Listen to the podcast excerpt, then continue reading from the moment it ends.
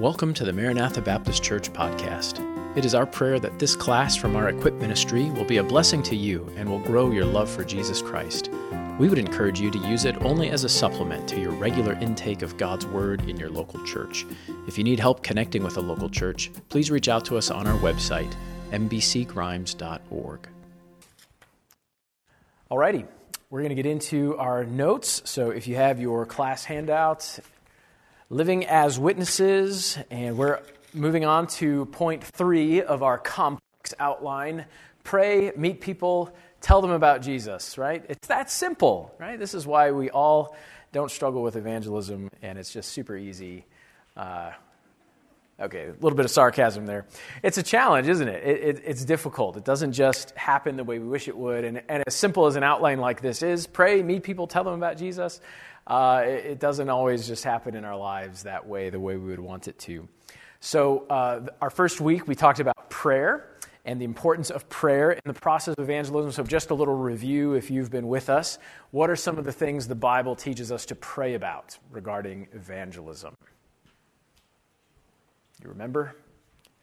Two whole weeks ago. I know it's a long time, but. Yeah, Joan. Open doors, good. What else? Boldness. Boldness, yep. Excellent. Others?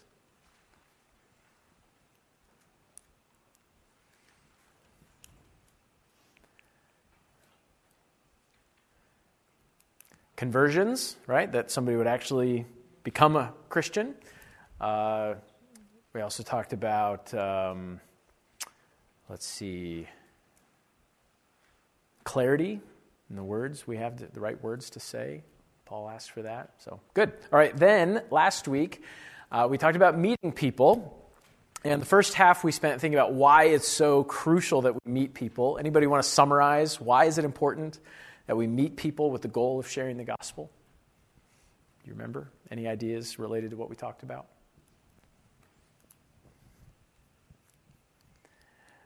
I'll give you a clue. We have a job title from Jesus. Remember what it is? Ambassador. Yeah, we are ambassadors for Christ. And uh, because of what Christ has done for us, we see people differently now. They're not just their outward form, they're actually an eternal soul headed either to heaven or hell. And as an ambassador for Christ, uh, we're here to represent Him, pleading, be reconciled to God, right? It's our job. It's our job. Uh, and so it's crucial that we meet people. Second half of the class, we looked at Paul's life as an example for how he went about meeting people. He'd go to a new city. You remember what he would do next? Go to the synagogue yeah, over and over and over again. A few exceptions to that. But most of the time, he went to the synagogue and began preaching the gospel. And so we talked about in our lives the, the importance of finding a platform where you are regularly interacting with unbelievers and uh, able to build relationship with the goal of sharing the gospel. Because if we just kind of just do life as it happens to us, uh, sometimes our circles just become more and more Christian only, and we don't end up interacting with a lot of unbelievers. But I, I just love how Paul sought them out. He went to them and uh, established that regular platform where he was interacting with them about the gospel truth. So we talked about trying to find something like that in our own lives, that platform to regularly be interacting with people, building relationship with the goal of sharing the gospel. All right, so that's been the last two weeks. This week we move to telling them about Jesus. And we're actually going to spend four weeks on this part of the outline because, admittedly, this might be the most complicated part for many of us. You know, what exactly do we tell them about Jesus? And uh, how do say it? How do we know if it was effective? and when do we step back? And when do we lean in? And you know all these questions that can come up in telling people about jesus. Um, so tonight we're going to think specifically about what it is that we need to tell uh, to tell people about jesus. Um, so let me uh, let me uh, kind of create the question in your mind or understand why this is an important question so i'm just going to ask some thought questions for you feel free to answer out loud if you'd like to so we believe in salvation by faith, correct? Believe somebody's saved, they believe. Uh, the question is what exactly does a person need to believe in order to be saved? Okay, so for instance, if somebody tells you they believe in God, are they saved? If someone tells you they believe in Jesus, are they saved?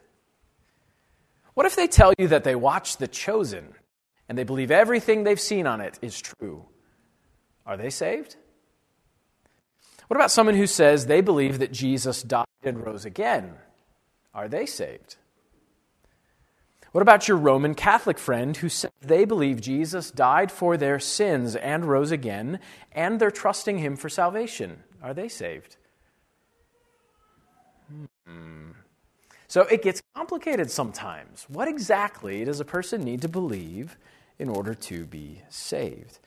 I raise these questions not to confuse you, that's not my goal, but just to point out that how quickly in interaction with people we can start scratching our heads and going like, uh, well, that sounded really good, but what do they mean by it? And have they really trusted in Christ? Are they really born again? What does that mean? What do they need to believe actually? So, what is the message that we need to share? What is the truth that people need to believe? That's what we're going to try to dig into tonight. And hopefully, you'll come away from this evening knowing very clearly and how you can succinctly answer the question what does a person need to believe in order to be saved? So, we're going to start with that very question. All right? So, on the, uh, on the blank space at the bottom part of the backside there, here are two questions we can answer. All right? First question. Um, Let's see. Oh, here it is. Uh, if someone were to ask you to share the gospel in one sentence, how would you respond? So there's your first question. What's the gospel in one sentence? Somebody were to ask you to share the gospel with them in one sentence, how would you respond? So there's your first question. The gospel in one sentence. Second question if God asked you, Why should I let you into heaven for eternity? How would you answer? Why should I let you into heaven for eternity? How would you answer? So that's question number two. Question one What's the gospel in one sentence? Question two God says, Why should I let you into heaven for eternity? How would you answer? Okay, those are your two questions.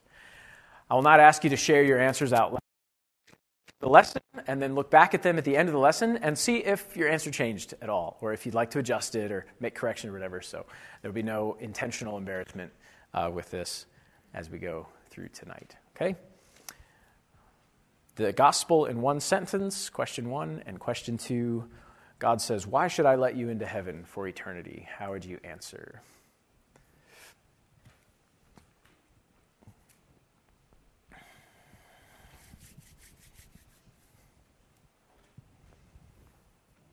All right. Everybody had enough time? Pretty much? You can keep writing while I talk. All right, here we go. So, tell them about Jesus. First of all, this is the important starting place for us. The news that God uses to save people is the gospel. We get this idea from chapter 1, verse 16. And so, this is an important starting place for us. I will read this one. We will have, uh, I'll, I'll, assign verses later in the lesson here, but Romans 1.16, Paul says, For I am not ashamed of the gospel of Christ, for it is the power of God to salvation for everyone who believes, for the Jew first and also for the Greek. Okay, so there's our answer to our question. Class dismissed for the night. What does a person have to believe to be saved? The gospel. The gospel is the power of God that saves people.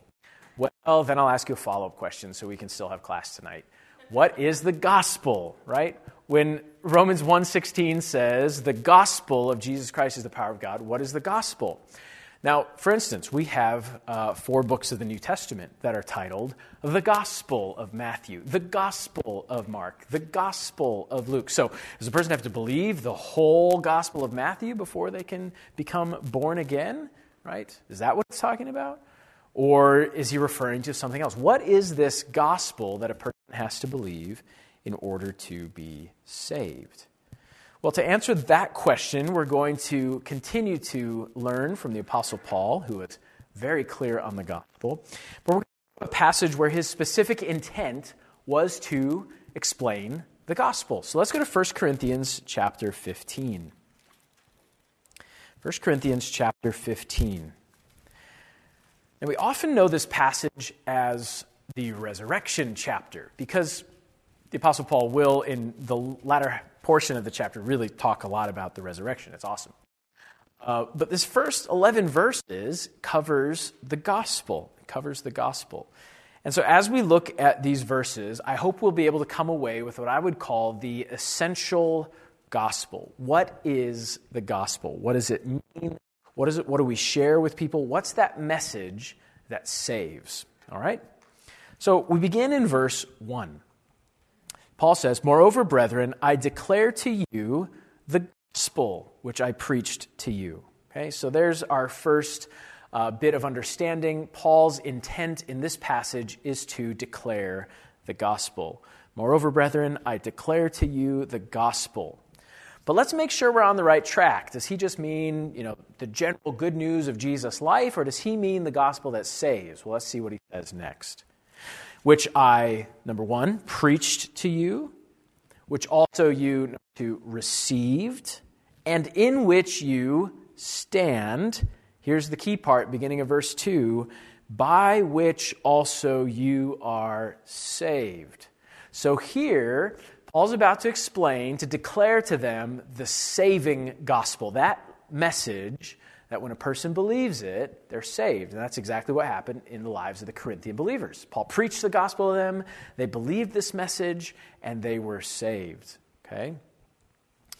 Uh, so, we come to uh, verse 2, where Paul explains that it's important that they hold fast to this gospel, uh, because if they drift to something else, it's a different gospel. It's a gospel that doesn't save, and it's, it would be as if they had believed in vain.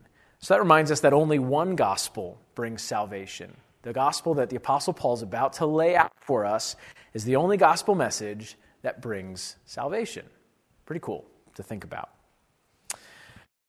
Uh, the last thing Paul points out in verse 3, he says, For I delivered to you, first of all, that which I also received. Now, that's the last important thing I want to point out to you before we get to the actual gospel itself. It's that Paul did not make up this gospel. Okay? He didn't just come up with this cool idea and said, Now, this is what everybody to share. I came up with this. He says he received it from someone. Now, would a volunteer be willing to go to Galatians chapter 1 and read verses 11 and 12? There, Paul tells us where he received this gospel message. Galatians 1 11 and 12. Who'd be willing to read that for us? Aaron, thank you.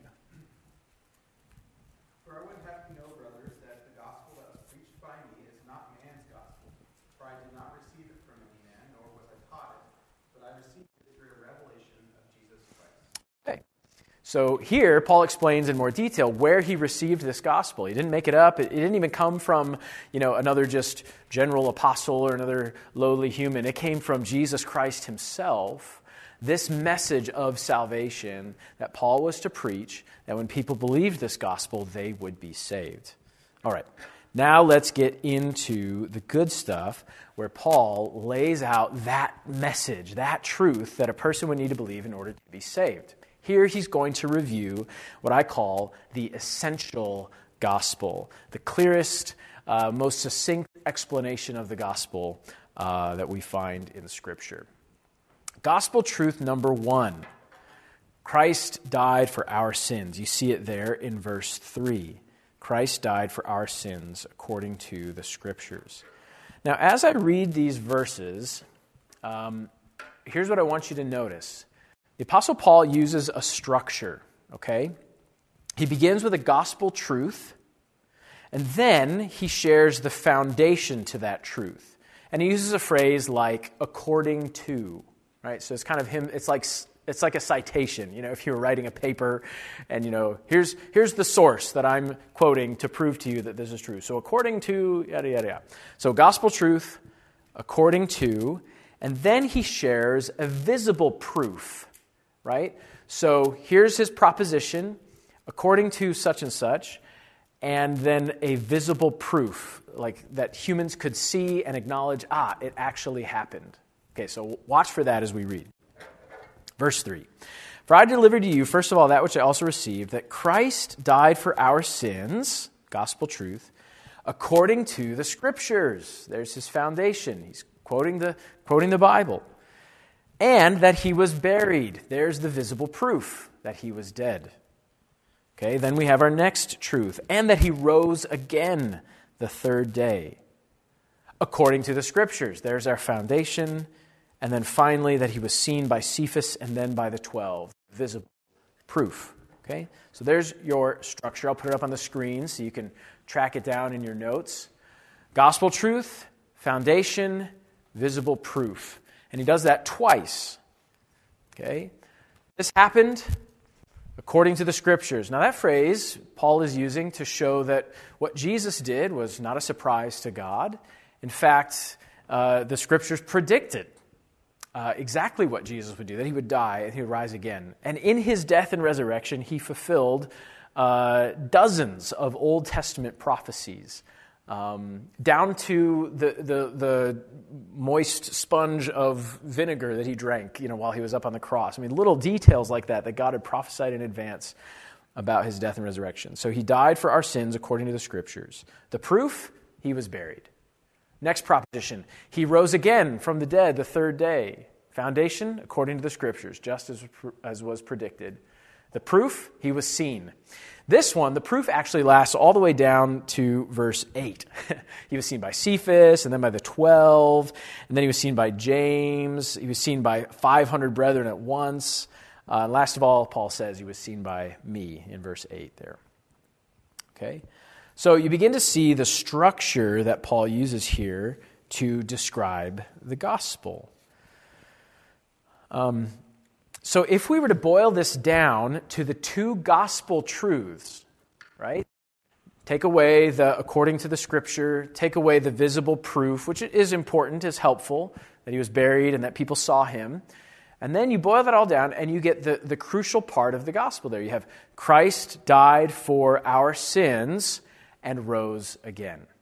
Okay? So that's what I would propose to you the essential gospel. Christ died for our sins and rose again. Now, packed into that little statement, you have all sorts of rich truth. First of all, Christ died, right? He truly, he was a man, he lived, and he truly died. And again, the burial proves that. But then you have the phrase, for our sins which is also crucial because then we get the idea of his substitution for us. He died in our place as payment for our sins. He died for our sins. But he didn't stay dead, did he?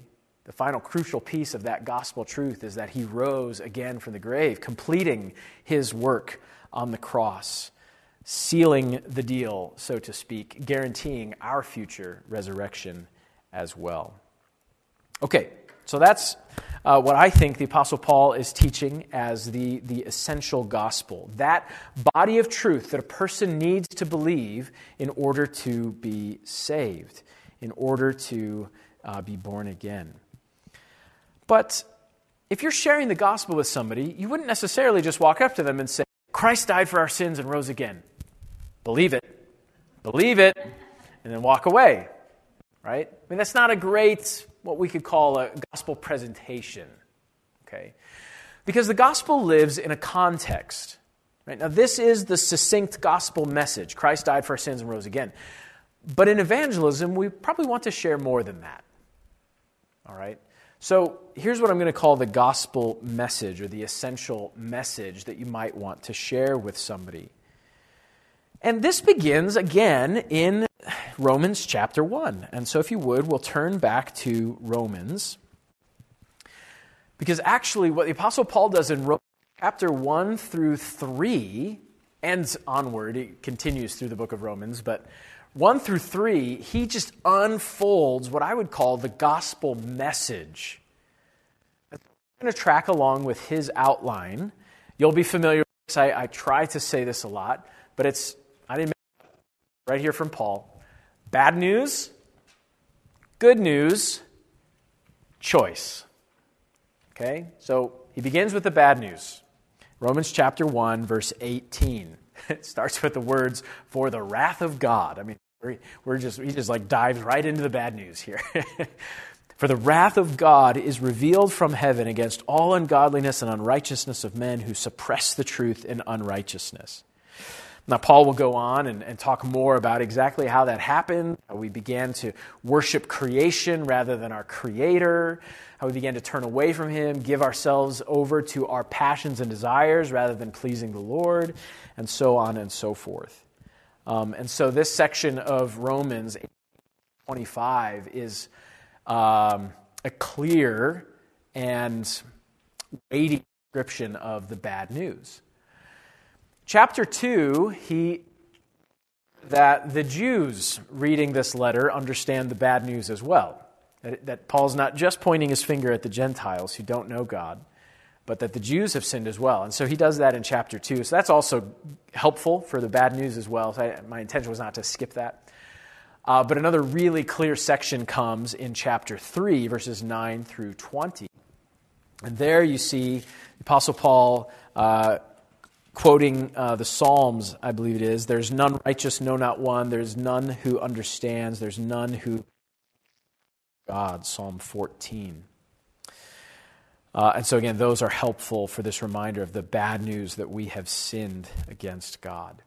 So, if we were to summarize it, we could say this every person has sinned against their holy Creator and is condemned to eternal punishment. Every person has sinned against their holy Creator and is condemned to eternal punishment. Romans 3:19 says it clearly. Now we know that whatever the law says, it says to those who are under the law that every mouth may be stopped and all the world may become guilty before God. That's the bad news. We're all guilty before God. Now, some of you are familiar with the Romans Road. Uh, yeah, I do have that up there. So, in the bad news section, this, if you like using the Romans Road, that's where you might turn to Romans 3:23 and the first half of Romans 6:23. Romans 3:23 says, "For all have sinned and fall short of the glory of God." And then Romans 6:23, the first half says, "The wages of sin is death." Okay, so again, another succinct way to describe the bad news. Um, as we think about these verses, there seem to be a few important pieces of the puzzle. First of all, that all have sinned, uh, so we all fall short of the Lord. It's a problem that every human faces. Secondly, we fall short of God's glory. Sometimes people think that just enough good works, you know, will kind of do it for them. But that's where Romans 3:23 is really helpful. The standard of that which we're falling short of is God's glory. Will I ever by my good works attain to God's glory? No. Uh, and so that's helpful. And then thirdly, the wages of that sin is death. Now Romans 6:23 doesn't explain it. Paul breaks it down uh, in Romans 3 and in some other passages. But that death is separation from God. It's not just the end of life on earth, it's, it's eternal torment, eternal separation from God. Uh, so, those are what I would describe as the three important parts of the bad news that God is our creator and is infinitely holy. We fall short of his perfect righteousness and come under his wrath and eternal punishment. Secondly, man, that we are guilty before God because of our inherited guilt, our sin nature from Adam, and because of our own personal acts of sin. So God's infinitely holy, our sin deserves infinite punishment, and that leads to the third one death. The punishment for sin is eternal separation from God and torment in the lake of fire. And you have at the bottom of that section some other passages that you can go to for help as well. Okay, so that's a summary of the bad news. Basically, our, our Creator is holy. He has standards for us as His creatures. We've fallen short of His perfect standards, and the punishment for that is eternal death. Any questions on the bad news, the first part of our gospel message tonight?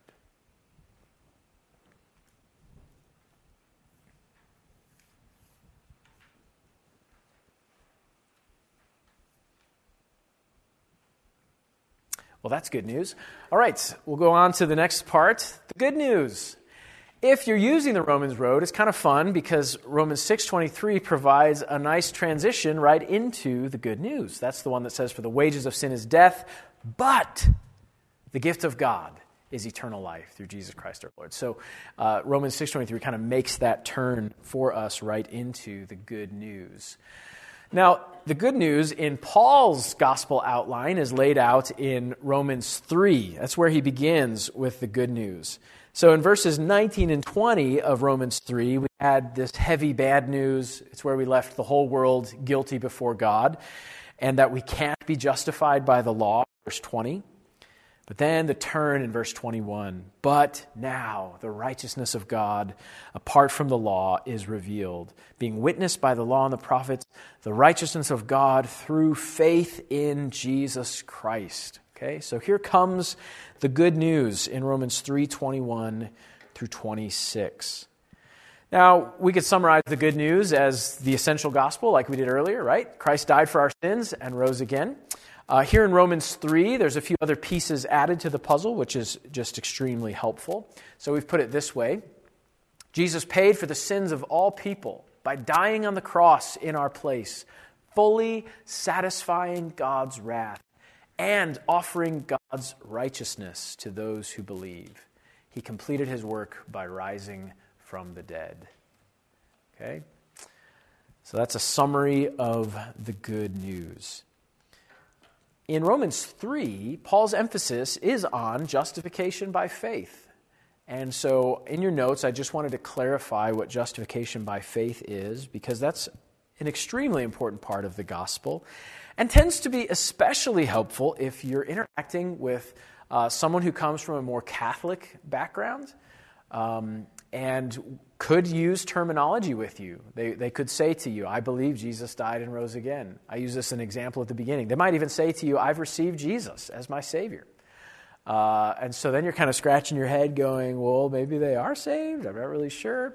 Justification by faith will really clarify things uh, between you and them regarding the gospel and, and, and whether or not they're saved. Uh, so let's talk briefly about justification by faith. Justification by faith means that we are declared righteous when we believe the gospel. Okay? In these verses, the Apostle Paul says that the righteousness of God is now available in a different way, not by law keeping but by faith. He says in verse 23, All have sinned and fall short of the glory of God. But notice the good news of verse 24 being justified freely by his grace through the redemption that is in Christ Jesus. So now we can be declared righteous freely because of what Jesus Christ has done, simply by faith.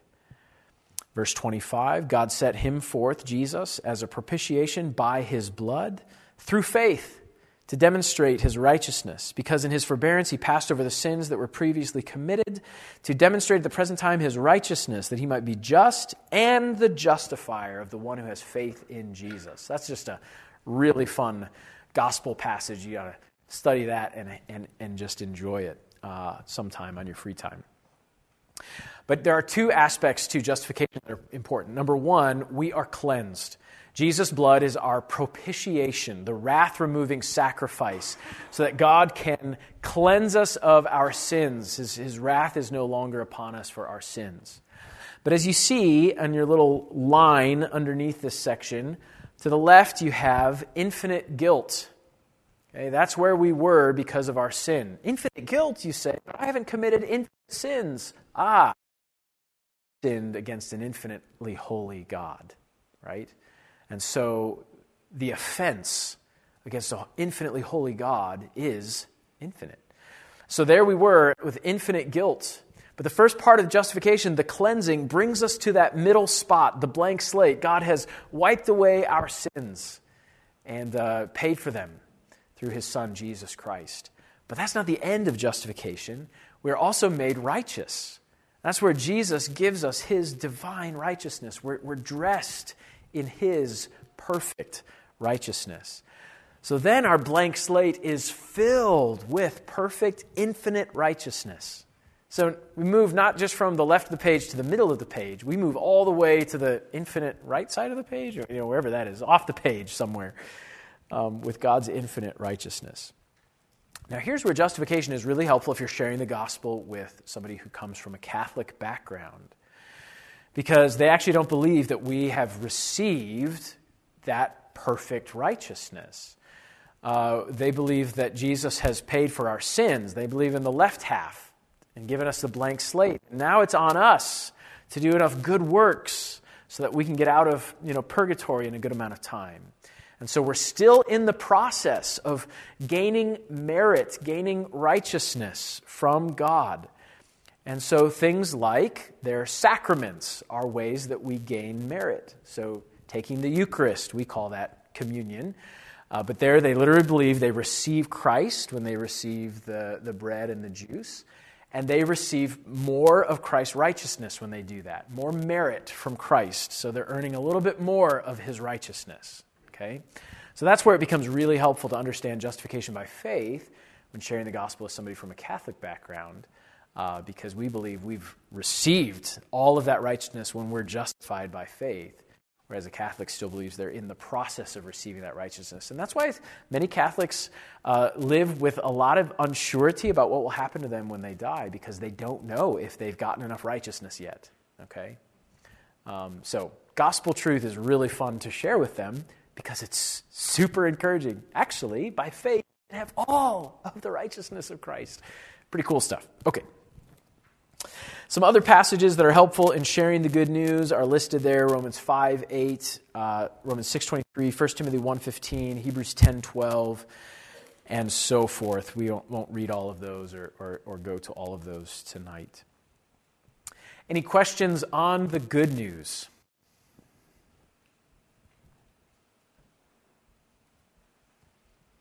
All right, let's review our gospel message so far. We start with what? The Bad news. And then we move to the good news. Wow, you guys are doing great. Hopefully, it's not too difficult. Then we come to the third part, which is that a person needs to make a choice. A person needs to make a choice. Again, we could go back to Romans 1:16, I'm not ashamed of the gospel of Christ for the power of God unto salvation to everyone who believes. There's a choice there. They make the choice to believe. And this is different than just, you know, hearing something and kind of saying to ourselves, yeah, that could be. Yeah, I think, actually, I think that probably happened. Right? It's not just mental assent to the fact that Jesus died and rose again. We understand that saving faith is more than that. So, we need to think through the fact that every person must respond to this news. And those who believe in, and that's a key preposition, those who believe in this message about Jesus receive salvation. So we're not just believing somebody's testimony. Like, you think that's true? Well, yeah, I think it probably is. I believe that's true. It's not just believing that something is true, I'm believing in that something. And the preposition in is helpful. And I don't want to get too, you know, uh, too many requirements here about how we say things, but it implies that there's a sense of dependence upon the gospel message. Okay? Saving faith doesn't merely agree that the gospel is true, saving faith depends on the gospel for salvation. Right? It's one thing to say, yeah, I think that's true. I think Christ did die for our sins and rise again. It's a different thing to say, I need that truth. I mean, that's, that's my only salvation. I'm trusting in Jesus' work on the cross to save me, right? Uh, the illustration that's often used, which is slightly unfair because angels are not redeemed at all anyway, but in James, he references the demons and say, Oh, you say you believe in God? And James almost sarcastically says something like, Well, that's good. Even the demons believe and they tremble. So a person could actually believe that all is true and remain opposed to God. That's what the demons do. Now, again, it's slightly unfair because redemption's not for them anyway, right? But it just proves the fact that we could say we believe something and be opposed to God at the same time. That's not saving faith. Saving faith receives the gospel as my salvation. I'm depending on this truth to save me. Um, and so I think that's a helpful clarification for us about that choice. It's not just mental assent that says, yeah, that probably happened, but that, oh, I'm so glad that happened because that's my salvation. That's my salvation. Um, we're going to talk more about the choice next week in our lesson uh, when we talk about conversion. How is a person converted? Uh, because uh, it's this part of salvation that we actually can't do. It's when an eternal soul is transitioned from uh, hell and the captivity of Satan to heaven and God's people, right? I, I can't do that in somebody. Uh, I can share the gospel with them, but how in the world are they actually converted? So we're going to look at that. And what part do we have to play in that? And uh, what exactly, what kind of a choice does a person have to make? What is saving faith, right? We're going to try to answer that question in more detail. Ooh, I said next week, uh, two weeks. We will not be meeting next Wednesday night between, uh, between Christmas and New Year. So the 27th will not be here. Two weeks, we'll, we'll, we'll try to answer those questions. You have some other passages there uh, of Scripture that emphasize that choice, that faith. John 1 12, John 3 14 and 15, John 3 36, Acts 16 31, Romans 3 22, 3 23 25, Romans 5 1, Ephesians 2 8 through 10. All of those emphasize choice to believe in Jesus for salvation. Any questions on the choice part of the gospel message? Yeah, so I mean, the best, uh, the best thing I could tell you there would just be using some examples from Scripture. So, for instance, Acts 16, uh, the Philippian jailer, it's just a very clear interaction. He says to them, What must I do to be saved? And, and the, Paul and Silas respond, Believe on the Lord Jesus Christ and you'll be saved. And so there's no, you have to go to your priest. You have to, you know, there's none of that. It's just right there in the moment, and we watch it, kind of watch it happen, which is really fun. So, I, I mean, that could be. Any other ideas for Michael in, in helping um, some he's working with understand they don't need to go to their priest in order to experience this salvation? Any other ideas? Yeah, um, so there, there, are quite a few of them. Uh, uh, yes, I mean, those, those would all work. Let me give you one more that's not on the page Romans 4, 4 and 5. Mm-hmm. I'll just read those. Now, to him who works, the wages are not counted as grace, but as debt. Verse 5. But to him who does not work, but believes on him who justifies the ungodly, his faith is accounted for righteousness. And so there's just this immediacy to that. His faith is accounted for righteousness. It just happens right away. So That's right.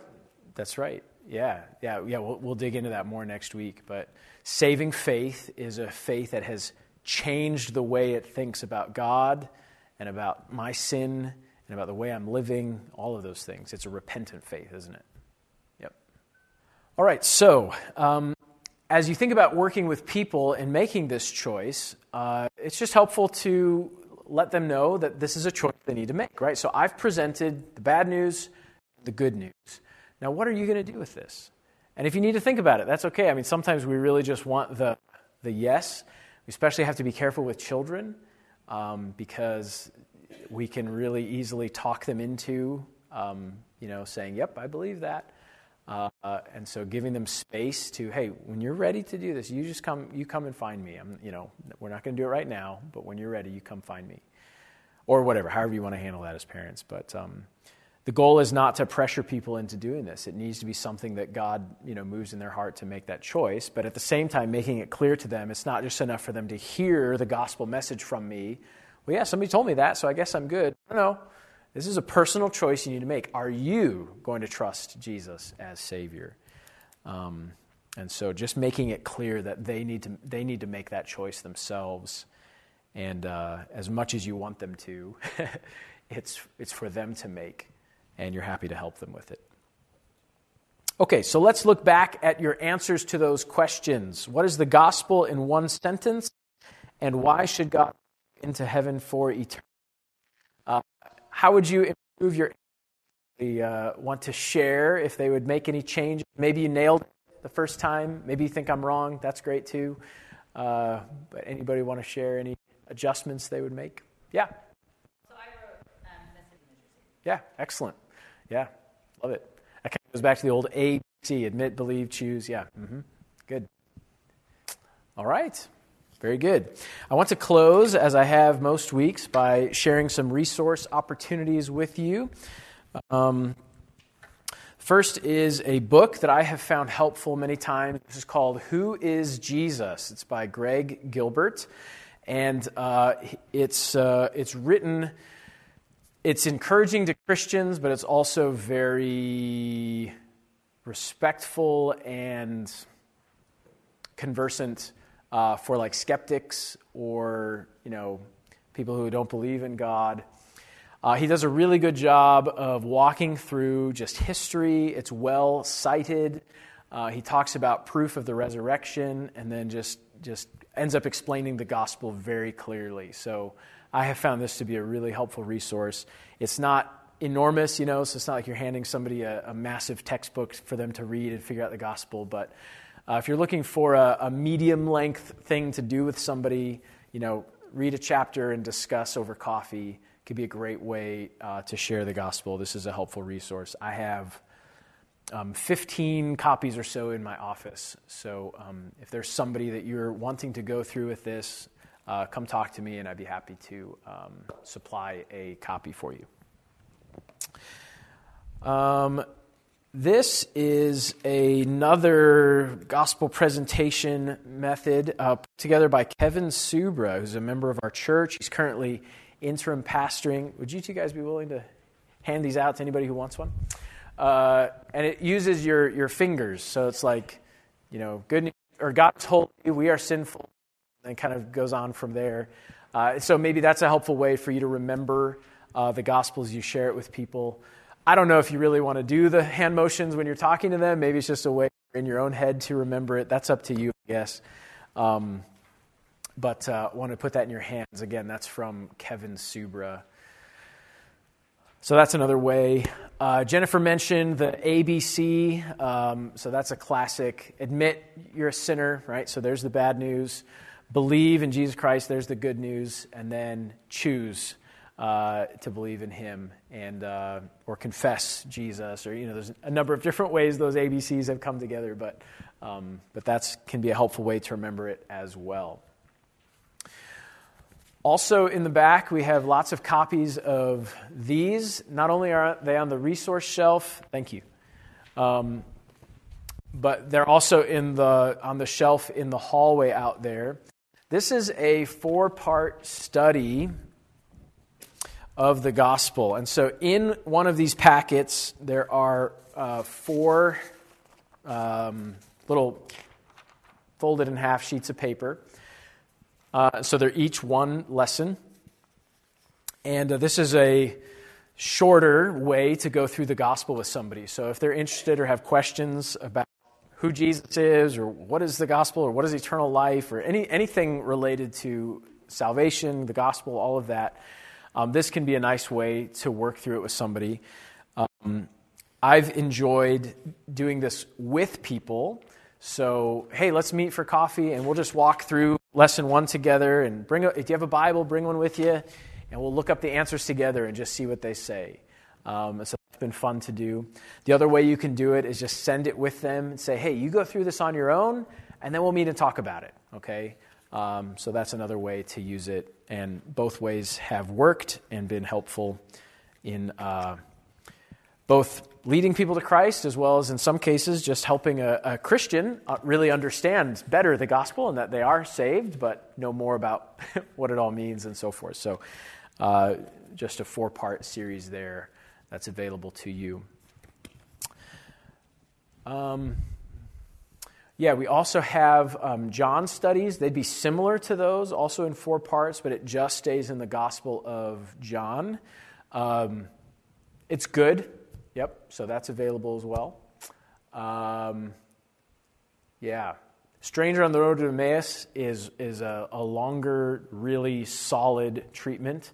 The challenge I've had with that one is getting someone to stick with me through the whole book because uh, it's, it's big and hefty, but very good, very good resource. Um, and there's another one back there called The Exchange, uh, which is built off of uh, 2 Corinthians 5.21. And that exchange uh, he who knew no sin was made sin for us that we might be made the righteousness of God in him. And so it walks through uh, the gospel in that book as well. So those are some resources we have available. If you uh, want to use that in sharing the gospel with somebody, sometimes that's nice. Is instead of having to come all, up with it all yourself, you can just go to somebody and say, Well, hey, let's look at what the word says together and let that speak to it. And I'll answer questions as we go. Sometimes that's any other helpful resources that you guys have used or encountered that you want to share tonight? Yeah, Dave. hmm Yep, thank you. All right, so uh, in two weeks, uh, next year, oh my goodness. Whew. Yeah, in two weeks, we will uh, dig into more that choice. What is saving faith? How is a person converted? Uh, bring up repentance, like you were talking about uh, and uh, dive into some of that. So hopefully that will be helpful to you when we get there. But uh, we'll go ahead and break up into our prayer group. And I encourage you, just as we learned in week one of this class, praying about evangelism is really important. So you might share with your group people that you're praying for for open doors and gospel opportunities. Okay, you are dismissed. Thanks for listening. For more resources, visit our website, mbcgrimes.org. May the word of Christ dwell in you richly, and to God be the glory.